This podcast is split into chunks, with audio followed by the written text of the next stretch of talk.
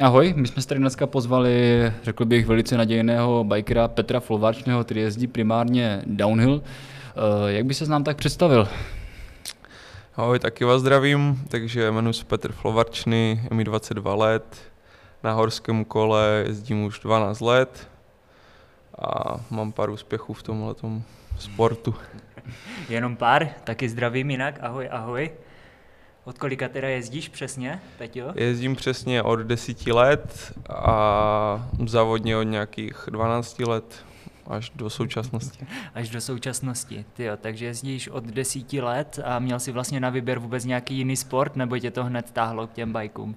Mm, tak jelikož jsem byl v mladí obezní, tak jsem si zkoušel různé takové ty kroužkové sporty jako judo, fotbal, eh, potom squash, ale potom jsem vlastně tak nějak sám přišel na, na kolo a tom, u toho jsem zůstal, to mě chytlo. Já si právě pamatuju, jak jsem Peťu potkal poprvé, tak to bylo na mikrosové dráze v Českém Těšíně. Tam si byl ještě takový Míša Kulička, když to řeknu. Tak. A začínal si na specialu Big Hitu nebo na něčem takovém. Ano, ano. A teda první otázka, jenom tak ze začátku to mě zajímá, ty jsi měl vždycky dráhu za barákem, stojí ještě nebo ne? Stojí ještě. Mám dokonce dvě dráhy za barákem. Jednu, jelikož rodiče jsou rozvedení, já jsem do 18 pendloval tam zpátky, tak jsem měl vlastně dvě dráhy, jednu mamky, jednu taťky. A... to jsou podmínky. jsem si... S, nové podmínky. Tak Sám jsem si je vybudoval a, a takhle no. Tak jsem začínal. A co ti na to řekla mamka, že tak jako rozkopeš zahradu, pak dokonce i asi taťkovi, to, to jim nevadilo, nemusel se třeba přemlouvat nebo tak?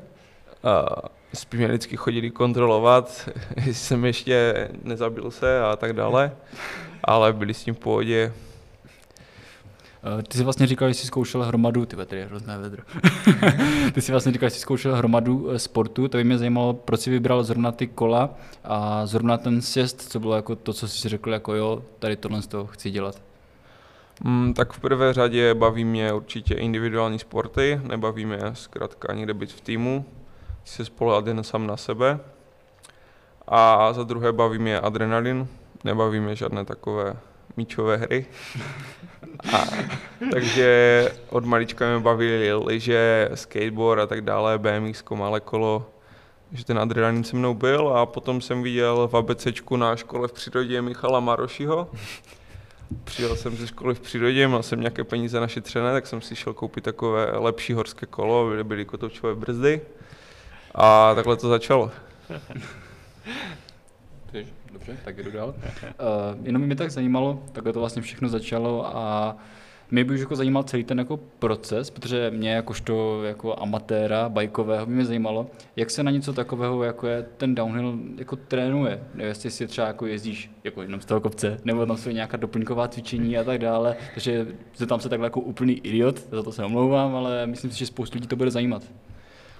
Mm, tak ten tréninkový vývoj jde postupně s tím, na jaké úrovni se závodí. Když jsem závodil tady po Česku nebo po okolí, tak jsem zkrátka opravdu jezdil z toho kopce po různých dráhách za, za barakem. No, postupem času... Dos, doslova za barakem. doslova. a, a, a, a, jak jsem vlastně, jak jsem jezdil čím dál tím větší závody jako Evropský pohár, Světový pohár, tak jsem už vystřídal řadu trenérů, chodil jsem na crossfitku příkladu, potom dále silniční cyklistika, ujel jsem prostě v objemu 120 km na silničce, chodil jsem běhat, taková ta všeobecná průprava ke každému vrcholovému sportu a určitě z toho, z toho kopce bych, bych to jen neuživil. Takže asi potom i nějaký silový trénink ještě i kromě crossfitu, protože vím, že chodíš do posilky, asi ti to hodně pomáhá, že? Uh, tak je to hlavně moje silná stránka. Já vlastně od protože jsem byl prostě obezní tučko, tak, tak jsem vždycky v té kategorii byl vlastně nejsilnější, dá, dá se říct, protože jsem měl zkrátka přirozeně hodně síly. A tím pádem, jak jsem vlastně hubnul a ta síla mi zůstávala, tak jsem ještě k tomu chodil do posilovny. A na tom jsem stavil, že do těch úseků jsem mohl najet prostě rychle a to kolo jsem udržel. A ta přirozená síla prostě se mnou byla vždycky i ta, i ta silová vytrvalost pro mě to je prostě zkrátka jednoduše silná stránka, kterou furt se snažím rozvíjet, aby mi zůstala. Mě by tak takom zajímalo, eh, zase trošičku se vrátím zpátky, že ty už jsi docela v útlém věku stal takovou, nevím, jestli můžu jako použít slovo hvězdu, ale myslím, že ti to jako polichotí určitě, takže to, tak, takže to řeknu. A zajímalo by mě, eh, co to pro tebe znamenalo, jestli jsi třeba cítil jako nějaký tlak a podobně, nebo, nebo jsi to doslova jako užíval, že jsi byl teď najednou jak ten Marošistová víčka.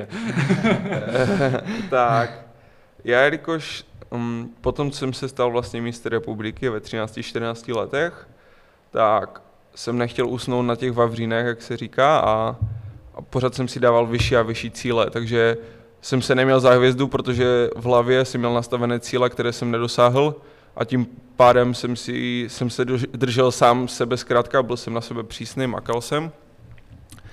A, a vlastně tím pádem mi to nikdy nestoupilo do hlavy, až potom, co jsem opravdu dosáhl toho, že jsem vyhrál tu, tu Evropu, tak až potom jsem si řekl, OK, teď už to dokázal a jsi star, nebo co, co, co, co takového. už to mohl pověsit na hřebík, nebo chtěl jít ještě dál. Eh, no ale je to tak, že potom jsem vyhrál tu Evropu, splnil jsem si ty cíle, které jsem měl vlastně od několik let v hlavě, pro ně jsem trénoval, tak potom mi ta motivace klesla a přes, jakoby sundal jsem si takové ty růžové brýle, že je jen kolo na světě a takhle to bylo. No a našla se potom se znova ta motivace, protože takom zase znova jezdíš nebo ne znova, ale jako furt jezdíš prostě na vysoké úrovni. Mm-hmm. Tak kdy přišla jako se zpátky ta motivace? Nebo přišla?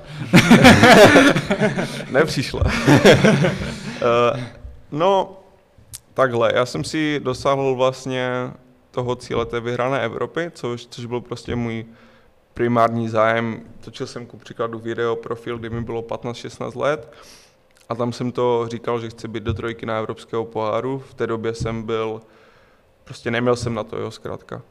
A potom jsem to vyhrál, tak zkrátka ta motivace klesla a já jsem vlastně v tu, v tu dobu maturoval, co skončila sezona takže jsem se tak nějak poprvé v životě začal učit, věnovat se trošičku té škole, protože do té doby jsem měl vždycky individuální režim, byl jsem mimo školu 50%, jo, v té škole to nikdy nebylo ideální. Potom jsem si říkal, že co dál, jestli budu celý život takhle závodit, nebudu chodit do školy, nebo co, co vlastně dál s tím životem. Um, tak jsem se začal učit na tu maturitu, zmaturoval jsem, Potom si říkal, byl jsem, šel jsem na výšku vlastně eh, na trenéra do Brna, na Masaryčku.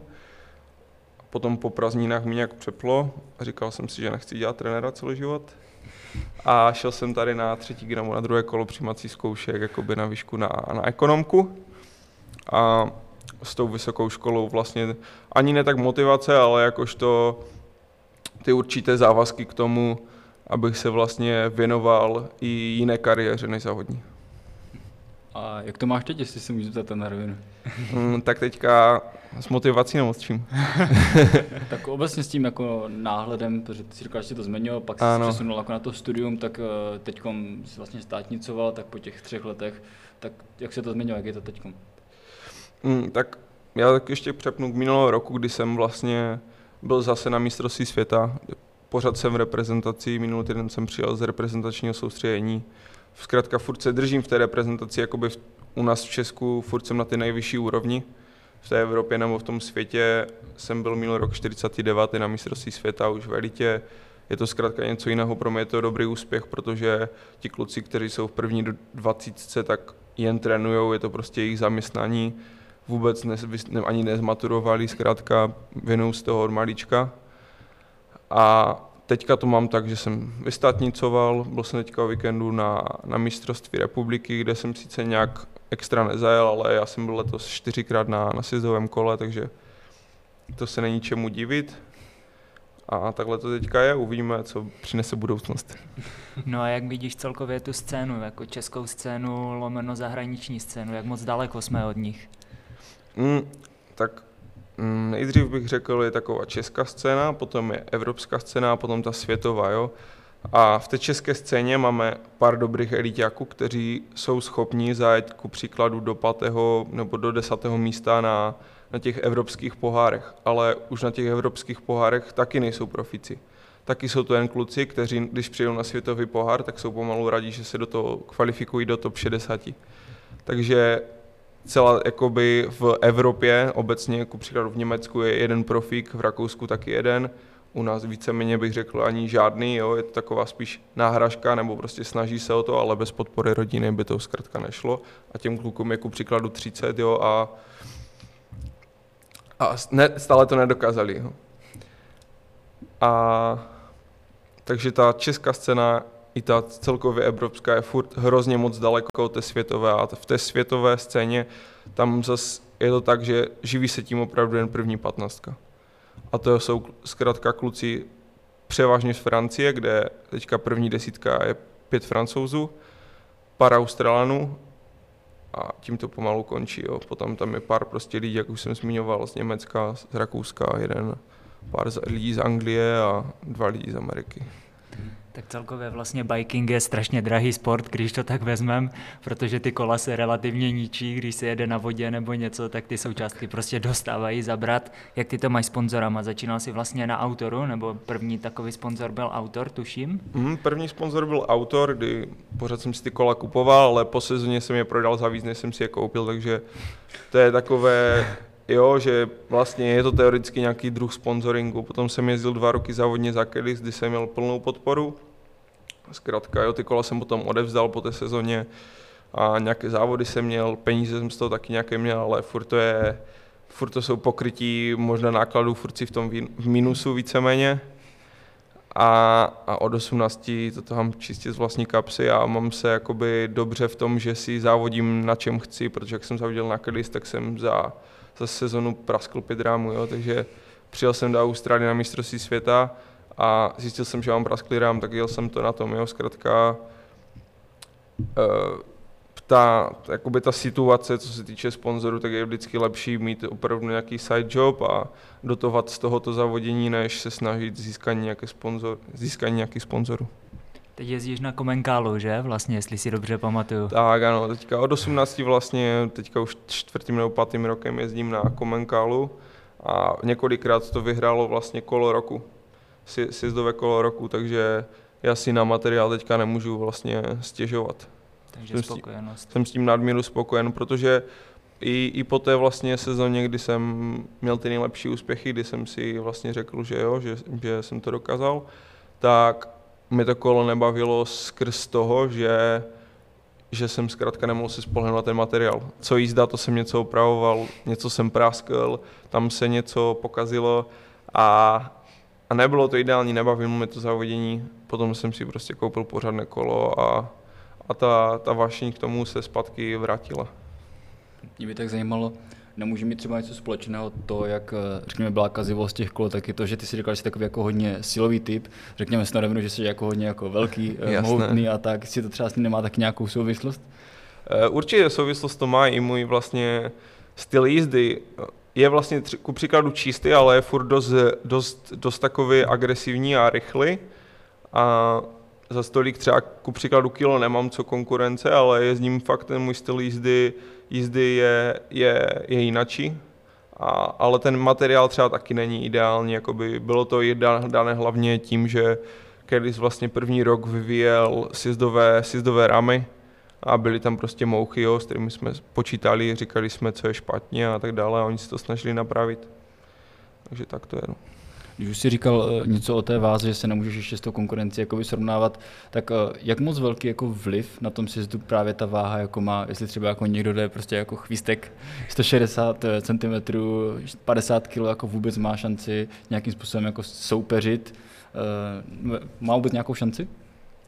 No, v tom je to krásný ten sport, že jako příkladu mm, dva týdny před, před dvouma týdnami byl světový pohár v Leogangu a a vyhrál to vlastně Troy Brosnan, který je z Austrálie, má tak 63 kg, měří tak 1,60 m. Tak on, on nemá žádný odpor. a, a, a, a jakoby vyhrál a je možný konkurovat těm klukům, ale zároveň ku příkladu, nevím, tři nebo dva roky zpátky to vyhrál Greg Minar, nebo zkrátka taky jezdí v té, v té topce Greg Minar, který je tak stejně vysoký jak já, má stejně kilo, jo. takže tom je krása tom sportu, že je jedno, jakou máš výšku, jakou máš váhu, nebo jaký jsi somatotyp, cokoliv. Furt, furt je to prostě hrozně férový sport tady v tom. Mm-hmm. Nevím, jestli na to budeš chtít úplně odpovědět, ale ty si vlastně říkal, nebo i Matěj to říkal, že obecně ten sjezd je jako hrozně finančně náročný sport, tak nevím, jestli budeš chtít třeba říct, jako kolik tak třeba ročně, měsíčně nebo tak jako investuješ do toho kola. A ještě k tomu mám ještě druhou otázku, tak třeba jak moc, samozřejmě to taky v každém sportu, ale tady si myslím, že je to hodně ovlivněné tím, jako jaké člověk má kolo, jaké má vybavení, mm-hmm. celkový ten servis okolo toho, tak jak moc třeba ovlivňuje jako nějaký poměr, jako to, jaké mám kolo a to, jaký jsem si zdaří si prostě jako někdo, kdo třeba má jako prostě to horší kolo, to může jako dost dobře vykompenzovat mm-hmm. těmi jízdařskými schopnostmi. Um, tak ku příkladu moje kolo stojí okolo 150 tisíc a vlastně ta sezona stojí třeba půl milionu, ještě k tomu jsem si ku příkladu minulý rok kupoval motorku i k tomu další čtvrt milionu, jo, potom, potom kolo za 150 tisíc. Do toho studuješ, že?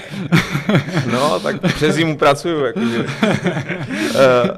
přes zimu pracuju, samozřejmě přes leto závodím a, a jde o to, jako je to určitě jako hodně finančně náročný sport ale zároveň, ku příkladu, to, co jsem zahodil, tak i když jsem měl vlastně tu podporu od toho Kellysu, tak furt to nebyla žádná sláva, jo, ale dá se jakoby takový low budget, že ku příkladu složili jsme se pět kluků a jeli jsme, dva měsíce jsme byli v karavanu a zavodili jsme po těch závodech, jo, a vyšlo nás to na nevím, ku příkladu ty dva, dva měsíce na 20 tisíc, jakoby, mm-hmm. ale zároveň ty velké, ty, ty velké týmy to vyjde jako příkladu na milion jo, v, těch, v těch pět, v pěti lidech. Mm-hmm. Takže je to i o, o tom dost, jakou máš, jakou máš náročnost, náročnost vlastně na, na svůj život, jakou máš životní la, laťku.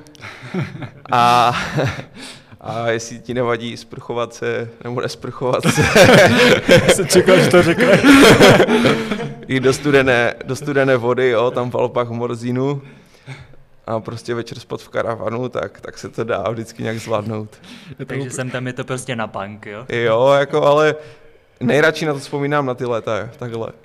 Je tam úplně vidím ten kontrast, jak ti nejlepší si zaří v té jacuzzi, víš co, potom, a teď ti Češi tam v, to, v té řece si tam, si tam plachují to podpaří. Ale je, je, to realita, přesně jsi to vysíl. Je to tak, jak to je, no. No a vlastně k té, k té, teda, té mojí jako druhé části otázky, mm-hmm. uh, jak teda jako má vůbec jako někdo fakt šanci, do třeba ten jako budget nemá, jako konkurovat těm jako úplně té elitě, jako s těmi nejlepšími bajky, prostě těmi jako jezdeckými schopnostmi. Jako věřím tomu, že, že ano, ale třeba jak moc to ovlivňuje jakoby tu jízdu, to jak kolo máme. Nevím, jestli to bylo úplně dobře formulované, doufám, že ano. jo, tak začal bych mm, prvním, že tím, jestli chceš být dobrý sjezdař, tak fakt ten top top 5, top 10, to zkrátka s tím se musíš narodit. To je jedno, jaké máš kolo, nebo jaký mm-hmm. máš tým. To se zkrátka do toho musíš narodit, musí takhle jet, prostě můžeš do toho spat miliony ročně, sta tisíce, můžeš mít nejlepší kola, můžeš mít každé kolo nové, ale furt nebudeš ten dobrý sjezdař, jo. Mm-hmm. A a na kterou otázku se další ptal?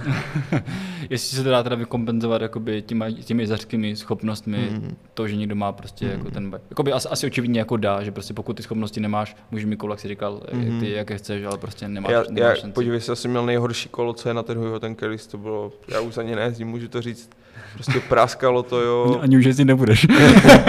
a, ani nechci, ani nechci.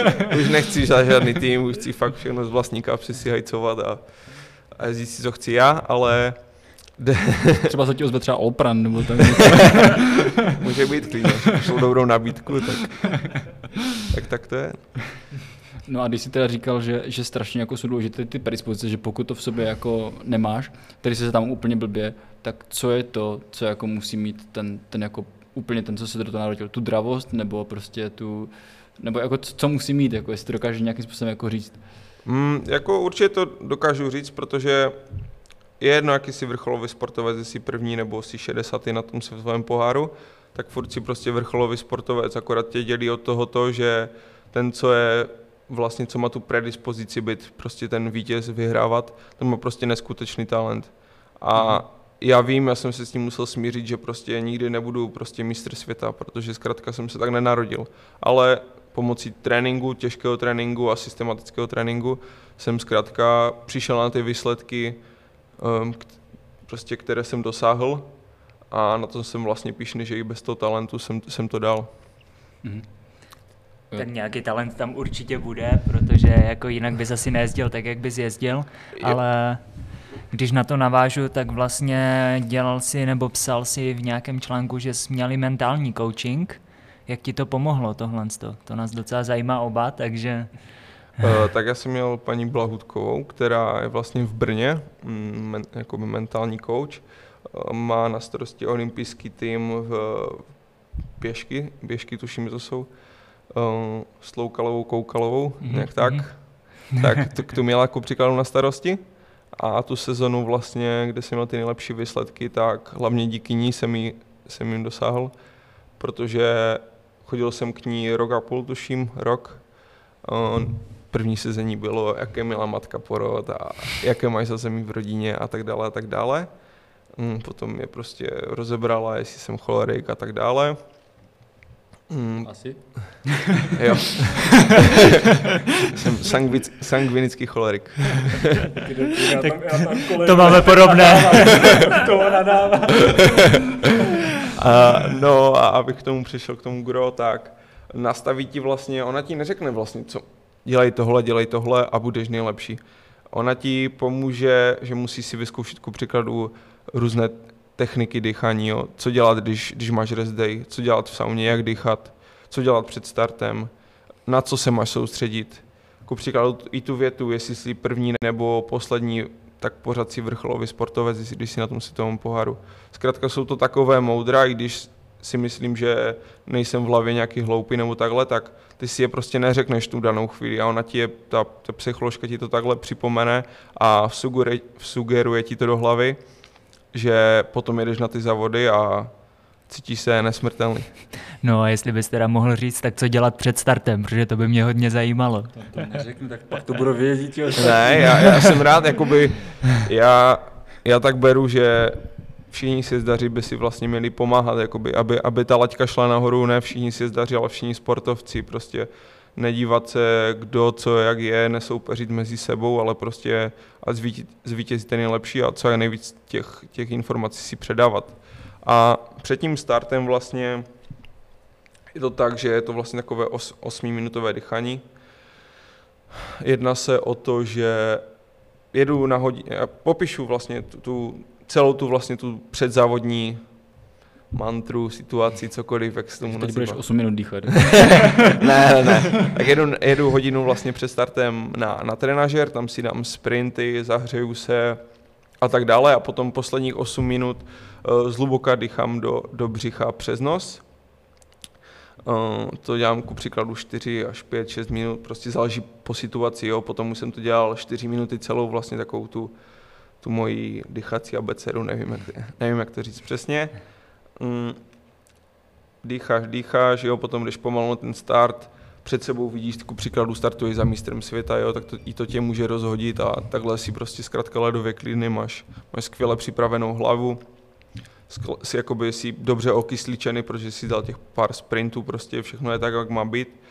Potom myslíš ku příkladu nějaké dobré věci, dobré jídlo, nevím, na, na holky, na cokoliv, prostě musíš úplně tu hlavu zkrátka myšlenky ti, ti opravdu jedou jako, jo, tady když, to, když jdu někde na závody tady u nás, tak, tak to nedělám, protože nemám takový tlak na sobě, ale když si opravdu na tom světovém poháru a všichni tam mluví jinou řečí, tam jsou Portugalci, tam jsou Francouzi za tebou a tak dále, tak je to prostě pro to tělo stres, až už si řekneme, jestli ano nebo ne. A tohle tak dělám k tomu startu, potom už se na tom startu a uh, dýchám agresivně vlastně do tady, do té klíční kosti, pár dechů si dám, aby jsem prostě se vlastně nabudil, měl nějakou agresi v sobě a jedeš. A jedeš opravdu s čistou hlavou. Nevím jak to, nevím čím je to dáno, prostě ta hlava je, hlava je fakt mocná, no. Taky tě taky tak strašně zajímá, jestli myslí na holky nebo na to dobré jídlo. no spíš měla být další otázka, jestli jako ty, ten biking ty holky vlastně přitahuje, nebo... Teďka jsem čerstvě po rozchodu, no. Takže ne, jo? Ale jo, nebuď si stěžovat. Ale jo, je to jedno, jestli na dobré jídlo, nebo na holky, nebo nevím, na nějaký úspěch, na, na minulý závod, co se ti podařilo, jo, prostě zkrátka nějakou, nějakou dobrou, dobrou prostě vzpomínku si dát do hlavy, no. Mě by tak ještě zajímalo, že ty si vlastně vždycky mluvil tak trošku jako v minulém čase, že třeba ten mentální coaching ti pomohl jako mm-hmm. na tom si Evropy a tak dále, ale spíš mě takom jako zajímala, eh, řekněme, jako přítomnost třeba, eh, jak to máš teď, jako, protože ty si říkal, že, nebo jestli jsem to pochopil správně, mm-hmm. že Mhm. třeba na tom sesterském kole si až tak moc nebyl, i tak se jakoby umístil velice dobře, Jasně. takže předpokládám, že ten trénink asi není tak těžký jako třeba kdysi, no předtím, tak třeba jak to máš teď, nebo jaké máš plány, jestli ta vize jako je zpátky, dostat se třeba se nějak zpátky, jako, Chápu, ne, ne, chápu. ne zpátky, ale spíš jako Chápu, ještě, jak- ještě, ještě Mhm. výše, spíše. No, tak jedna, jedná se vlastně o to, že mm, ten vrcholový sport to bere tolik času, že není opravdu čas na nic. Není čas na školu, není čas na rodinu, není čas, jo, prostě nějaké, nevím, rodinné oslavy, cokoliv, prostě, prostě vidět, nějak, vidět svoji rodinu vůbec. Není čas na žádný sociální život, jo, byl jsem mladý, prostě byl jsem, poprvé jsem pil v 18 a tak dále, prostě bere to hrozně moc všeho, nejen času, ale energie, prostě ne, nejedná se mi teďka ani nějak o peníze nebo o cokoliv, ale prostě o tu energii a o tu čas, to je vlastně to čas jedině máme v životě, jo, a když tohle řeknu stupidně. Tak a jak už jsem jednou zmiňoval, tak já jsem hlavně tím tréninkem jakoby se dopracoval tam, kde jsem se dopracoval. A já jsem opravdu vstál a řešil jsem jen to, neřešil jsem nic jiného. A já už takový vlastně život nechci. Jo. Bere to prostě všeho moc a dalo mi to neskutečně moc do života, ale teďka bych se spíš chtěl ubírat vlastně tou školou, jo, nějakou prostě kariérou, vlastně prostě pracovní kariérou zkrátka. Takže vůbec jakoby nepočítáš, že by tě to třeba někdy mohlo živit, nebo že by se s tím vlastně vůbec chtěl živit. Uh, nikdo se tím u nás neživí. Ani, ani v Evropě. Ti kluci, co ku příkladu co jsem zmiňoval toho jednoho Rakušaka, tak jezdí za dobrý tým, ale přes zimu dělá automechanika, prostě víš co, u svého otce. Takže je to takové, že je to sice krásný sport, cestuješ a tak dále, ale to, tu temnou stranu, to už, to už nikdo nevidí a, a určitě takhle nechci chci mít si do budoucna zabezpečit svoji rodinu, až mi bude 35 a ne, nebo 30, to je jedno, ale, ale, ale zkrátka ten sport i ten trénink, to bere tolik času, že já už, já už tam nechci být. Takže i kdyby za tebou teď jako někdo přišel, nějaký jako sponsoring, neříkám od Klisu, ale jako fakt jako plnohodnotný sponsoring a řekl by ti prostě, chceme tě jako co nejvýše, ale budeš prostě jako tomu věnovat 100% času, že budeš prostě jako fakt 100% vrcholový sportovec jakoby zařízený, tak vzal bys to nebo, nebo ne? Nevzal bych to. Jako fakt i, i tak prostě. Jo, to mě, to mě zajímalo, to je, to je jako... Jo, kdyby nevím, dal by mi, nevím, slušný pláč, by mi dal 30 tisíc měsíčně, to máš jen tady na, na srandičky, budeš mít veškeré náklady prostě placené, tak by do toho nešel. Mhm. Jako o ten čas ti jde asi nejvíce. Jde mi prostě zkrátka je- jednoduše o ten, o ten čas, o tu energii, jako mm, někteří vlastně, já nevím, ku příkladu teďka jsem poslouchal podcast Radovan Vávra, tuším, že se jmenuje, jeden vlastně, on byl ředitelem komerčky, tuším, v 90. letech a tak dále a, a vlastně říkal, zmiňoval tam jedno, že že nechápe vrcholové sportovce, protože ten život je tak rozmanitý, že, že, že nejde prostě být jen zavřený, nebo není to pěkné prostě být jenom zavřený. A to, to mi takhle prostě s tím, s tím se stotožňuju, že ten život je pestřejší než jen kolo zavodění a, a honit sekundy. Ale i tak si teď jakoby furt na tom vrcholu, jako řekněme, že ten trénink není tak intenzivní, tak třeba popíšeš nám nějakou svoji jako rutinu, řekněme tím, že jsi chodil takom do školy, nebo asi ještě budeš i chodit do školy, nevím, jestli pokračuješ dále, Mhm. tak popíšeš nám nějakou tvoji jako rutinu, kolik tomu času tomu reálně věnuješ, nebo spíš jako chceš věnovat, co ti přijde ještě přípustné. Tak furt o, většinou nebo věnuju, trénuju dvoufazově. Mm, předevčírem jsem ku příkladu byl na, na silničce na asi 90 km.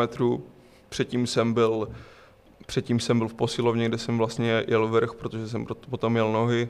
Jo, jakoby závodit nebo cvičit nebo vlastně cokoliv, co, jako závodit ani ne, ale ježdění na kole to budu dělat celý život, to mě prostě baví furt stejně, nelíbí víc, když nezávodím. Takže takhle bych to zhrnul, že ale v jaké míře to prostě záleží na okolnostech, na té škole a tak dále. No a jak k tomu všemu přispěla korona, takové typické téma pro dnešek, jak ti to pomohlo, nepomohlo vlastně korona? Vlastně minulou sezonu mi to vrátilo zpátky do toho závodního kolotoče, protože jsem zkrátka byl doma a říkal jsem si, tak budu závodit, nebudu. Vlastně koupil jsem si tu motorku, koupil jsem si nové kolo, takže jsem měl takovou motivaci a chuť do toho. Takže jsem se do toho vrátil, vyhrál jsem tuším i pár závodů u nás, jako české poháry, veditě a takhle nejrychlejší čas, ne, whatever. A kvalifikoval jsem se...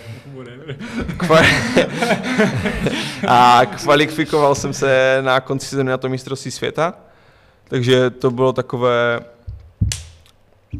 to bylo prostě velmi pěkné, že jsem se do toho vlastně vrátil, i, i přesto, že jsem to vůbec neplánoval, celou zimu jsem byl v kanclu, prostě pracoval jsem, studoval jsem, jo, a vůbec se neměl na to hlavu a potom vlastně ty závody se stoply a celá ta sezóna se posunula. Takže jsem měl čas vlastně se na to připravit nějakým způsobem, ne jakoby, jak v těch předešlých let, kdy jsem prostě jezdil do Itálie furt trénovat, byl jsem pětkrát za zimu v Itálii a tak dále. Ale to mi vlastně ta kor- korona, byl jsem za to, jsem za to rád vlastně.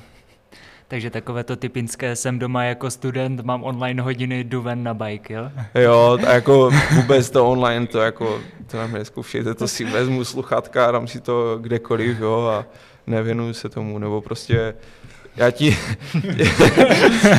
tím, tím, že jsem vlastně z praxe, jo, studuju daně a vlastně daň, daním už se věnu tři roky pomalu, tak, tak já jsem se na některé, na některé otázky ze státní zneučil, a, a to je pro mě to, že já si, já si vlastně vydělám a to, co se potřebuju naučit do školy, jo, takže to je pro mě ideál, ideální kombinace, takže já si pustím, jako chodím na ty cvičení, pustím si tu přednášku, ale nevěnu tomu, tomu, tomu tu patřičnou pozornost, takže pro mě online výuka vlastně, jak bych nechodil do školy vůbec. Ty jsi vlastně i zmiňoval to, že jsi během korony pořídil tu motorku, tak z toho nějakého subjektivního hlediska, jak bys si srovnal eh, si zdařinu a asi předpokládám motocross. Tak, enduro. Enduro? Omlouvám se, omlouvám se. tak abys to ze subjektivního hlediska nějak srovnal. Mm, tak já jsem si koupil enduro dvoutakt, vlastně ostré enduro, čistě vlastně mm, jezdím vlastně ty nejtěžší terény, vlastně co se, co se dají. Byl jsem ku příkladu jezdit i u nejlepšího enduraře u nás, co je David Ciprian a je to, je to úplně jiný sport, samozřejmě tam se u nás se jezdí z kopce, tam se jezdí hlavně do kopce, ty výjezdy těžké, technické, prostě potoky a, a tak dále. A možná, nyní mě to možná baví více, protože po těch 12 letech jsou ty tratě furt stejné, furt ti stejní lidi a tak dále. Nic se nemění, jen se to zhoršuje a na tom enduru, já jsem upřímný. Slyšíme, vidíme. a, a na tom enduru vyjedu na motorce a po každé je to něco jiného. Mm-hmm. Takže to je pro mě hrozně jakoby osvěžující pocit, že zkrátka vyjedu a vždycky najdu něco, něco těžkého, něco, co mě, co je pro mě nějaká, nějaký, nějaká, nějaký, nějaký challenge, jo, zkrátka jednoduše. A to mi chybí hrozně na tom kole, kdyby možná bych i závodil dále, kdyby se, kdyby, nebo závodit, jako stále závodím, ale v takovém opravdu v tom velkém měřítku, v tom světovém, ty světové pohary a tak dále, kdyby se zkrátka dělali nějaké změny na těch tratích nebo nové destinace, ale to je stále furt stejné a je to takový takové furt stejné. Takže no. furt bere, že nejlepší destinace je u nás na Javorovém, je ano. nová bajková tráť a jo. tam, když si to člověk může stavět sám, tak je to o něčem jiném, jo? Jo, jakože na Javorovém, tam jsem, ve 12 letech jsem tam brečel, protože nás asi zdové trati tam jsem se vlastně hodně toho věcí naučil a je to tam nejlepší. Má stejně nejradši ty za tím svým barákem. tak Javorovi je téměř za barákem, téměř za barákem, no. Takže tam jsme vyrostli potom všichni. Jo. A pojďme zpět k tomu tréninku, jelikož jsme teda hodinářská firma, tak se fakt musíme zeptat, co znosil za hodinky, už si nakous tak v backstage, že nějaké majsasy proběhlo a takové věci, zkus o tom něco popovídat?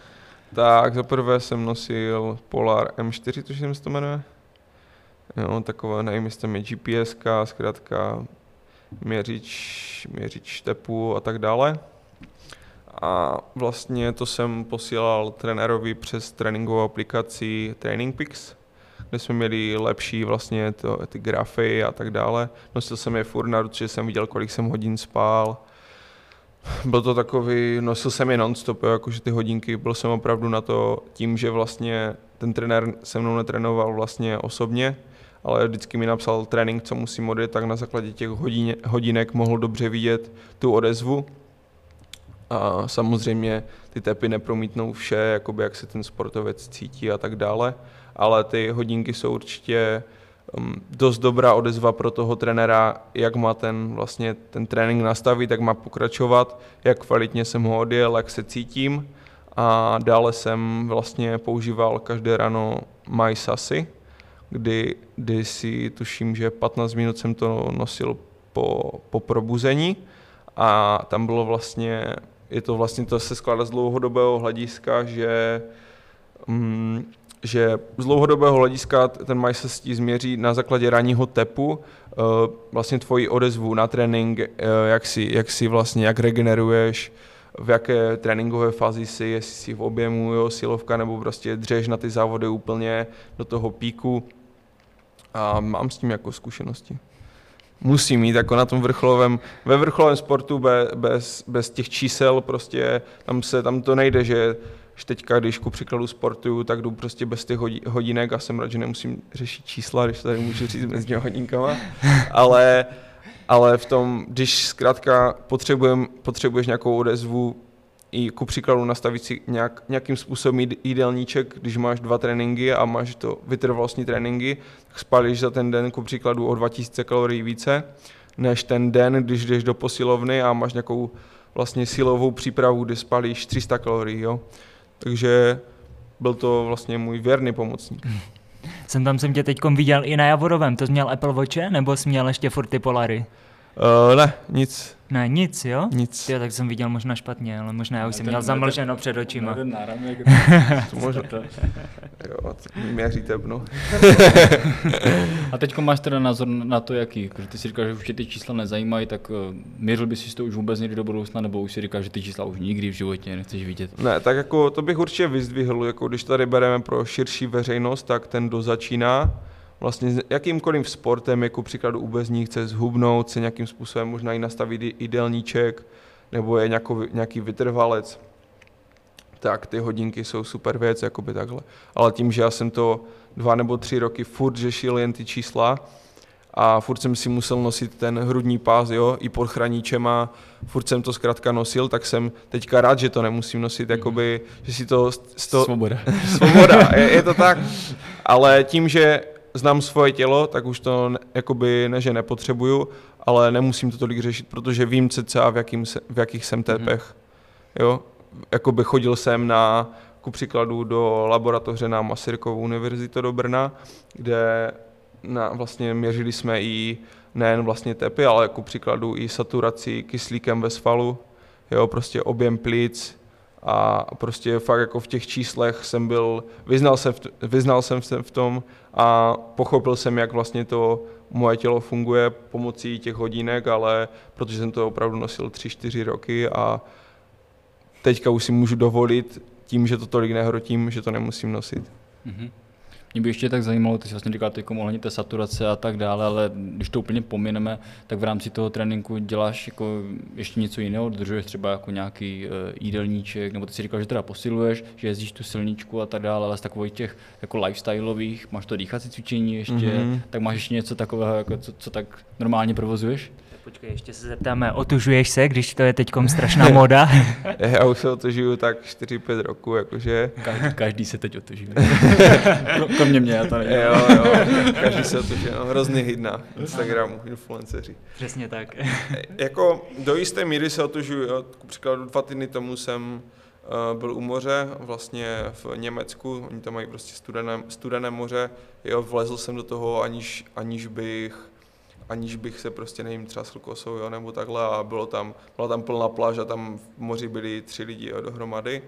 Ale já se otužuju takovým ne, ne moc extremistickým stylem, že bych musel rozbí, rozbíjet let v přehradě, jo, točit si to na Instagram, ale prostě ráno vstanu, dám si třeba studenou sprchu, jo, po tréninku si dám studenou sprchu, nebo jak jsme na těch závodech, vždycky jsme v nějaké horské destinaci, kde prostě teče... V karavanu v řece. v karavanu v řece, takže já se musím otočovat, i když nechci. jo, a, a vlezu, do, vlezu do, vlastně do, do té řeky studené, jo, takže já se otužuju takovýmhle stylem, potom z těch lifestyleových věcí, jako třeba strava, tak tu stravu si chci držet celý život, protože zkrátka je to zdraví prospěšné, je to dobré pro, pro, pro ten můj chod, abych nebyl unavený a nemá to ani nic společného se sportem, ale myslím, že úplně každý člověk by si měl prostě zajímat o svoje zdraví a v té stravě a spánku to začíná. Mm-hmm. Uh, takže řekněme, drží jako nějakou speciální dietu, nebo si říkáš, že prostě budu jíst dobře, zdravě, ale jako nemáš jako nějaký speciální jídelníček nebo tak, prostě si říkáš, že nebudu jíst tady tohle, protože je to špatné a nějak, že jedeš podle, podle hlavy prostě, no. Tak já bych začal tím, že vlastně od, tím, že jsem byl vlastně obezní, tak prostě měl jsem, jedl jsem vlastně mladí jen chipsy, pici a tak dále, prostě junk food. A potom vlastně, jak jsi... Jsi to nadjedl. Já jsem si to nadjedl. a potom vlastně tím, jak jsem vlastně začal trénovat, tak jsem se o to začal zajímat, o různé suplementy. Četl jsem ku příkladu knížku od Djokoviče, který drží striktní dietu bezlepkovou a nevím co všechno, jo, prostě opravdu top potraviny. A, a vlastně takhle jsem se k tomu dostal a postupně jsem si hledal um, takovou svoji cestu k tomu, jo, ne, ne že bych jel čistit ku příkladu carnivore, ne, carnivore nebo veganství, jo, prostě zase jsem v tom takový, jako že člověk měl jíst všechno, ale v nějakém rozumném množství, jo, vlastně mít zkušenosti s tím, co je to sacharid, co je to tuk, čem se to nachází, co je to bílkovina, kdy si dát bílkovinu, kdy si dát sacharid, co nejíst před závodama, co jíst po závodech, co jíst před, před spaním, nebo jak dlouho spát a tak dále, takže v tom mám prostě základní jakoby jak už jsem říkal, šel jsem na toho trenéra do toho, do toho, do toho Brna, takže já jsem docela tady na tom si i, i takhle vlastně ujížděl, že jsem opravdu, že jsem to zkoumal a tak dále. Četl jsem různé články a, a nyní se opravdu držím toho, že znám svoje tělo a když chci, tak si dám ku příkladu ten mekač, ale nechodím tam každý den, jo, dám si to jednou za měsíc, když opravdu jsem už dobitý z toho tréninku, jel jsem na té silničce 100 km, spalil jsem 2000 kalorií, tak jdu třeba do toho mekače, ale zároveň vím, že ku příkladu ráno si nemůžu dát, nevím, čtyři koblížky, protože a zapít to a zapít to juicem, protože vím, že bych potom prostě po celém dní byl unavený a dobitý prostě a, a tak to je. No. Něco bys nám k tomu řekl, Mati? Tak Mati je vytrvalec. No. Moje čtyři koblížky ráno mě nastartují na to, ať si večer dám 25 km a jdu spokojený spát, víš, takže... Ale jo, ale je, je v tom zase určitý balans, protože spalíš tolik kalorií, že ty bys, ty bys to nedojedl zdravě. Je to složité, to jsem tam dojíst. No. Jako kolik, kolik ty bys musel ovoce a zeleniny No sníst? jako strašně hodně, takže Nebo já se masa. snažím vždycky do toho dát. Hele, já nejím maso už nějakou dobu, takže... No. Ježiš. On jenom ty kobly. Ale to není podcast do mě, to můžeme pořešit někdy jindy. Teď jsem se aj zakoktal z toho. Víš, co má na oběd? Hermelín s bagetou. Čísto, když hermelín, tak to přikusuje a k tomu přikusuje bagetu. A pak, pak si jde dát půlmaraton, maraton. A ty nevíš, že si večer dám normální jídlo potom. No, to, jsem, to jsem nikdy nedělal, protože se nefotíš na Instagram, víš, že tam byl... Já nejsem food bloger ani influencer, takže... Musíš začít tady tím. Ne, to mě fakt nebaví, takže... No já bych ještě, protože ty jsi mi o to předtím trošku odskočil, jak, jak jsi začal mluvit o těch hodinkách, protože jsem už trošku se chtěl dostat k těm, k těm motorkám, protože mě zajímalo, jestli máš nějaké plány právě s tím endurem. Jestli, jestli bys se chtěl jako někam dostat, nebo jestli to máš fakt jako takovou čistou zábavu, anebo ti to prostě tak chytlo, že Protože jako samozřejmě vrcholově asi ne, to už jsme slyšeli, že tomu se vyhýbáš asi v jakémkoliv sportu, že prostě tak jako pro zábavu, ale jestli by se třeba jako někam trošku výše chtěl dostat. Mm, zrovna včera mi můj nejlepší kamarád poslal screen, že jsou v Rumunsko závody, že si nepojedem, takže za, za tři týdny Takže asi, už objednávat karavan. takže za tři týdny asi pojedu v Rumunsko na závody na enduro. Pěkně. Ale je to čistě jako, že zabava, prostě bavím se tím. Jako, ale baví mě to natolik, že klidně ten závod zkusím, uvidím, co to obnáší, možná v tom budu dále pokračovat, ale určitě ne na nějaké vrcholové úrovni. Za prvé jezdím, mám 80 motohodin, což je úplně, mám první motorku, což je úplně nic. A, a vím, kolik to obnáší ty dřiny, se- být ve vrcholovém sportu a už tam nikdy nechci moc být. Ale tak jako dá se říct, že hodně vlastně bikerů to nahrazuje i motorkou, nebo mají to jako k tomu tu motorku, že? Ta motorka je asi nejlepší trénink. Jako zas, ku příkladu minulý rok v tom Leogangu na tom mistrovství světa, kde jsem byl v té elitě, tak bylo opra- byl nový úsek, který zkrátka byl um, čistě natáhnutý lesem, jakoby něco, co jezdíme na tom enduru právě. A tak moc se to rozjezdilo, protože bylo blato, že to byly opravdu drážky jak na motokrose a kvůli toho, že jsem závodil, nebo závodil, kvůli toho, že jezdím na té motorce, tak jsem tam byl něco schopný zajet a užíval jsem si to tam, kde se ostatní trápili, kde se světová špička trápila. Takže ta motorka zase do toho v tom, s tím kolem je skloubena, že mi to pomáhá. No. Kdybych to srovnal třeba silově, protože ty jsi říkal, že jsi takový silový jezdec na kole, tak pomáhá ti třeba tam, jak bys to srovnal jakoby silově, těží to enduro nebo, nebo ten sjezd, uh, jak bys to porovnal? A když se podíváte na první pětku v tom enduru, tak to jsou prostě řízci. když se podíváte na první pětku sjezdařů, tak to jsou víceméně takové vyrysované fakt chucherka, jo, když tohle řeknu. Takže tím, tím jsem mi tak pěkně odpověděl. no, ale je to, je to silově určitě znát, protože mm, kluci, co jezdí dlouho, tak, tak zkrátka nevydrželi tolik na té motorce to tempo, jako já, když zkrátka mám tu sílu a ve finále jsem rychlejší jak oni, ale nemám tolik zkušenosti ani tu techniku ale tím, že prostě furt se považuju možná za toho vrcholového sportovce, tím, že opravdu furt trénuju, tak, tak jsem schopný tady tím letím ještě utéct vlastně. Moje, no, no povídej, povídej, povídej. Já, se, já se tady kecám. Ale já se vrátím ještě k bikingu. Ty jsi říkal, že sice moc, moc, moc, tras, moc tratě se nemění, mm-hmm. ale je náročnost těžší teďkom. Já už sice jako nejezdím dlouho, ale jak vidím některé skoky a takové, tak je to delší prostě. No, právě, že není. Není? Právě, že ta náročnost se tratí tím vlastně, když tady zabrouzdáme trochu do historie, tak se jezdili kola 26, 26 palcové, pro ty, co neví, tak je to prostě menší kolo. A nyní se jezdí 29 palcové a i ta trať se hrozně narovnala, ty úseky nejsou tak technické, nejsou tak zamotané. Jo, ty skoky možná jsou delší, ale ten skok prostě pro každého toho jezdce, který má nějakou tu úroveň, tak pro něho to je víceméně nic, jakože nic, na čem by musel přemýšlet, kde tam zvolit stopu. Prostě je to, máš 15 metrů, které prostě musí skočit, tak se na to rozjedeš patřičným, prostě patřičnou rychlostí, jo. Ale sjezdy hlavně o, o to technice, jo, takže a ta technika prostě chybí. Teďka bylo mistrovství republiky ve Špindlerově mlíně a když jsem tak vlastně pět nebo šest let tomu vyhrál mistra republiky, tak ta trať byla těžší než letos. Hmm. Takže to je takové smutné i pro mě. Takže už to jako úplně neplatí, že kdysi to bylo, že se jako hodně downhillistů jezdilo i bikros a takové trénovali na bikroskách, aby získali techniku, teď mm-hmm. už to mhm. ani moc nemusí být, když to řeknu. Teď už to ani tak nemusí být, no právě. Je, ubralo se to takovým, bych řekl, i špatným směrem, kdy ti mistři světa a jako příklad Luik Bruny a takhle, oni hodně protestují a kecají vlastně do federace UCI, což je vlastně ta naše federace nejvyšší vlastně v cyklistice, po, tuším, že i Tour de France pořadají, tak až po ty sjezdy, tak oni to jakoby špatným směrem, že se to ubírá.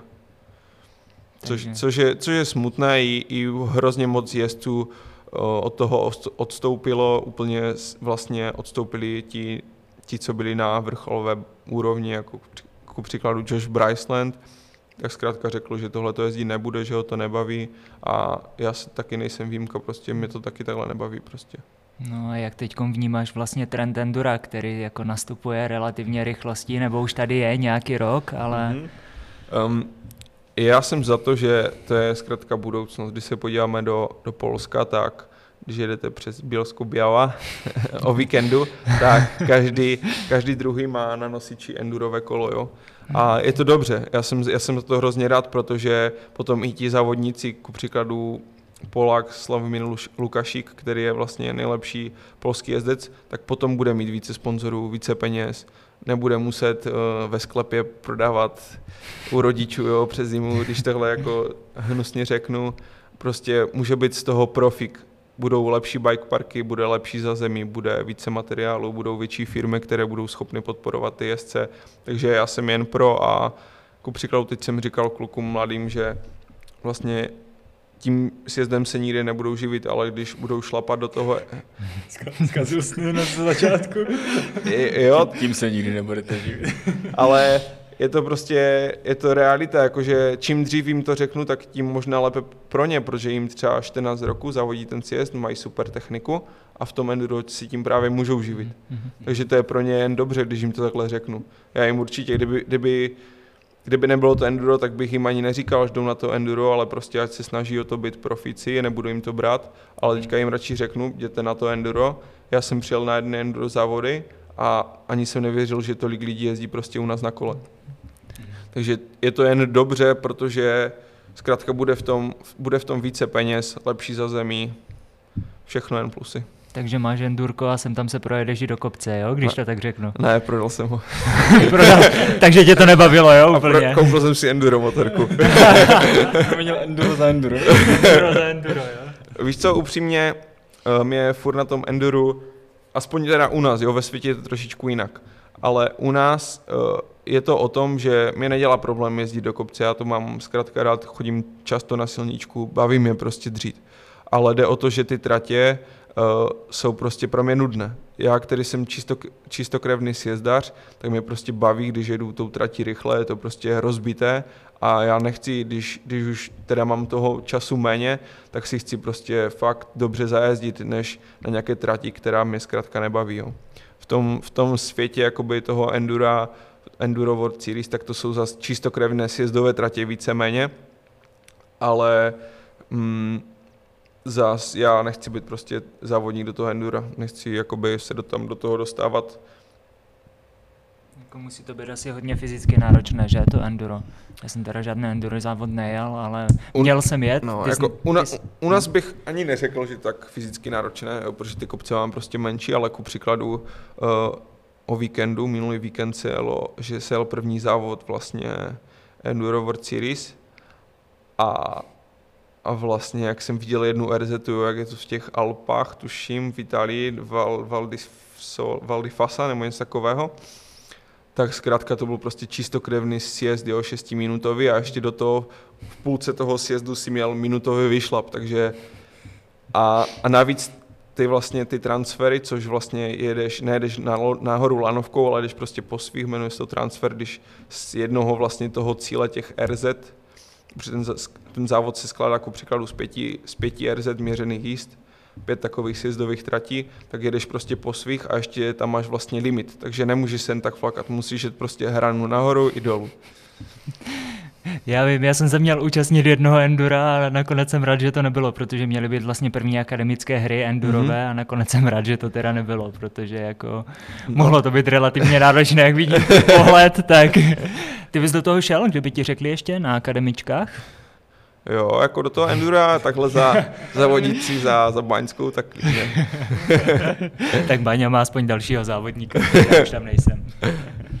Mě teď tak napadá, už trošku se tady zmiňovalo nějaké porovnání třeba těch českých tratí a těch světových. Neříkám, že se budeme bavit o enduru, ale tak tím, že jsi čistokrevný sjezdař, mm-hmm. tak eh, jak by si porovnal, že jsi říkal, že se ta kvalita zhoršila, tak jak by si porovnal teď Česká republika, Evropa a svět třeba?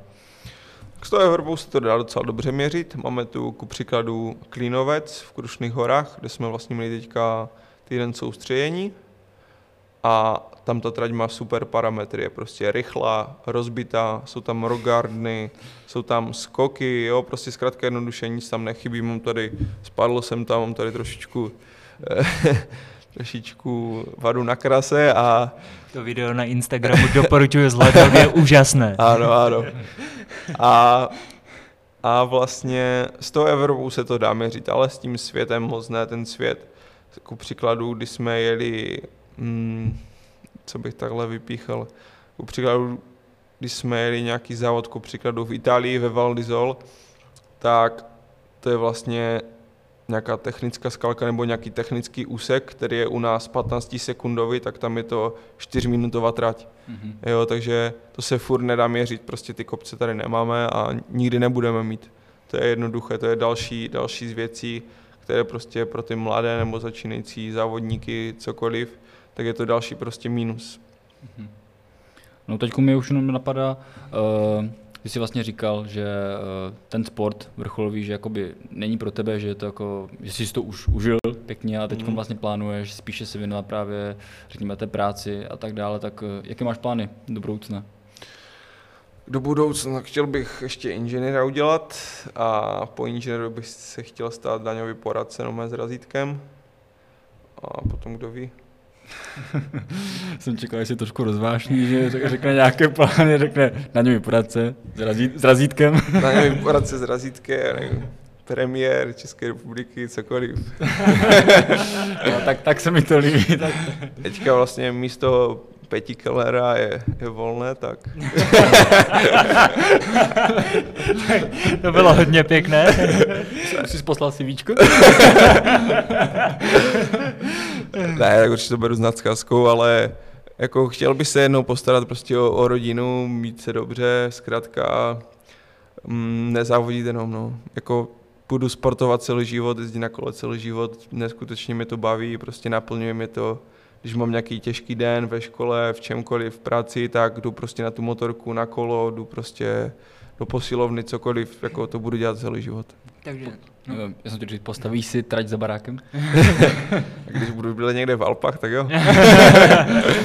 Ale tak asi si umíš představit, že si dáš potom i nějaký závod za mastery nebo něco prostě. Jo, určitě, jakože furt mám plno kamošů po celé republice, někdy po celé Evropě, s kterými si píšu prakticky po celém světě, jako zajedu třeba i na ten světový pohár klidně. Neměl by s tím problém. Furt mě ta komunita baví, jo. občas to, někteří tam jsou super lidi a příkladu teďka jsme byli v pátek ve Šmídlerově Milině, jo, do, do rána s, klukama, prostě, kteří jsou prostě z celé republiky a jsme takhle vlastně pomíchaní v, v rámci třeba té reprezentace a a to mě na tom prostě baví, toho, to je takové trošičku jiné závodění, ale, ale prostě mám ty kluky rád, mám rád tu atmosféru a všechno, co k tomu patří. Tak já mám teda ještě doplňující otázku. Ptali jsme se na to i takového jako dobrého běžce. Jak ty to máš vlastně s alkoholem potom v tom případě to, v tréninku? Tomáše Štveráka. Tomáše Štveráka, kterého jsme tu měli minule. Tak jak ty to máš s alkoholem? Vyhýbáš se tomu nebo jako, jako sportovec se tomu vyhýbáš nebo jak to máš? Tak. Odpadků, že jo? tak, jak, jak, jsem zmínil, že do 18 jsem vlastně nepil, vlastně ty nej, nej jakoby nejlepší výsledky, prostě fakt soustředil jsem se na ten trénink, jo, prostě jak už jsme zmiňovali ty hodinky, prostě aplikace, opravdu jsem byl prostě profik, jo, na nic jiného jsem vlastně nemyslel. A takže jsem se vyhýbal tomu alkoholu, ale nyní si prostě dám, jakože zajdu si tady na nějaký festival, baví mě hudba, baví mě alkohol a jako nevyhýbám se tomu, jak jsem řekl, jako to, co jsem v mládí přišel, tak teďka si to nahrazuju, ale ale tak no. ne, jako ono to třeba vypadá, že ta bajková komunita, když to sleduju, tak sem tam tam je ten alkohol vidět hodně, cítit hodně, nebo když přijedeš na rychlebky, tak to vidíš, že prostě večer každý pije, ale v tom profi sportu to asi není takové šílené, že? No, tak měl bys vidět po světě, jak už jsme jednou byli na party. A takovou party asi už po druhé životě neuvidím, no, od, od těch mistrů světa a to jsem tam jsem právě ještě ani nepil, to mi bylo 16, 17. Bylo vlastně ve Švýcarsku, v Lenzerheide. A když jsem viděl, co tam všechno probíhalo, tak tak jakože na tady tu otázku si myslím, že jo, si zdaří hodně, hodně pijou. Takže prostě sportovci jsou prasata, když to tak jo. Jako myslím si, že ti sportovci tím, jak jsou furt, mám na takovou, takovou svoji teorii, jak jsou prostě furt v tréninku, a furt vlastně myslí na ty stotiny, prostě mít lepší čas, mít lepší PR, prostě posouvat se, mít lepší výsledky, cokoliv, prostě buď, být furt lepší, tak potom právě, že jak jde normální člověk ku příkladu na tu, na tu party nebo cokoliv, jde prostě jde za tím alkoholem, tak si to tolik neužije jak ten sportovec, který prostě opravdu to potřebuje, vypne, nemyslí vůbec na nic, jen prostě užívá si toho života a užívá si ho víc než ten, co jde každý v pátek někde.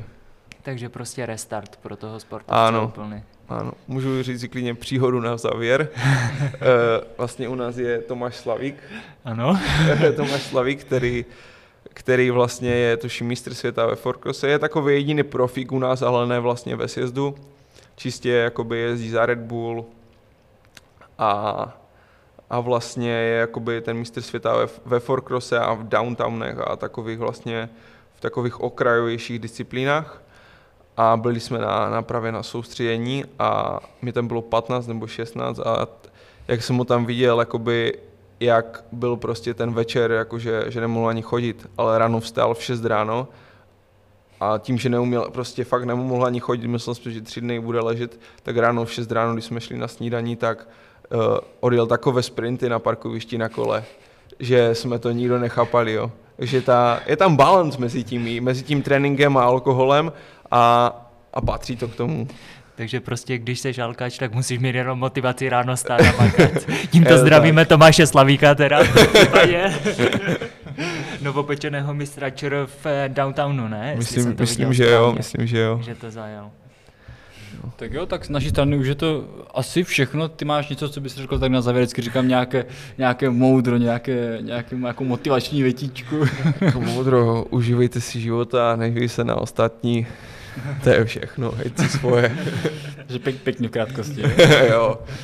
Dobře, tak my doufáme teď, že se vám toto video či audio, jak nevím, jak to posloucháte, líbilo. Mi moc krát děkujeme za to, že jsi k nám přišel, že nám tady o sobě pověděl. Myslím, že to bylo super zajímavé tady to, že to byl se takový trošku jiný pohled na tu, na tu, na to vrchol, na to vrcholový sport, jako ohledně někoho, kdo už se tam jako dostal a teď si jako užívá toho, že tam právě jako asi tak trošku nemusí být, když to řekneme úplně tak blbě.